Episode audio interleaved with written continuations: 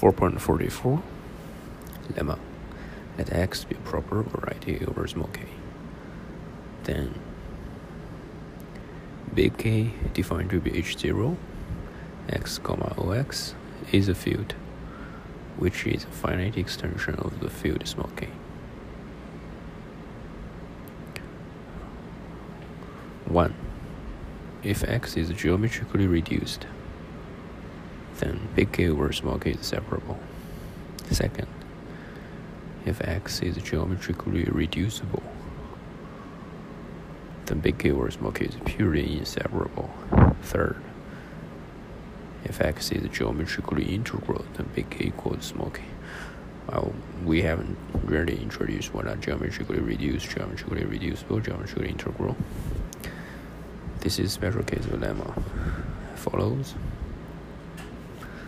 Let small k be a field, a big K a proper scheme over small k. Firstly,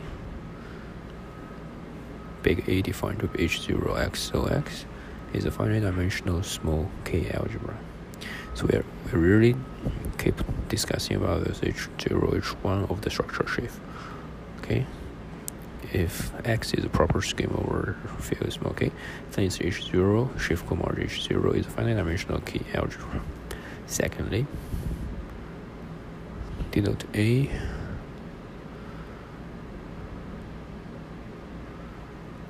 to be the product ring of AI, I from 1 to n. It's a product. I think this is the same A. It's claiming that A is a product of AI. What is AI? AI are Artinian local algebras. One factor for each connected component of X. Uh, okay, so this H0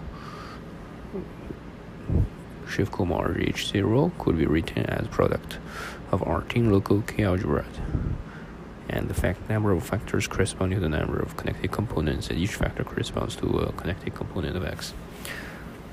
We haven't seen how is how is it corresponds. Thirdly, if big X is reduced, then big A is a product of small ki, a product of fields each uh, finite extension of small k. Each ki is a finite extension of small k. Fourthly, if big X is geometrically reduced, then each ki is a finite separable over k. If, if big X is geometrically reduced, each small ki is separable, finite separable over small k. Fifthly,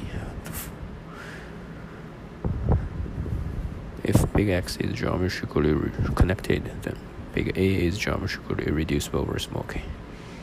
This is becoming meaningless. We cannot remember those, okay? But let me finish it. The sixth one, if X is geometrically irreducible, then big A is geometrically irreducible over small k.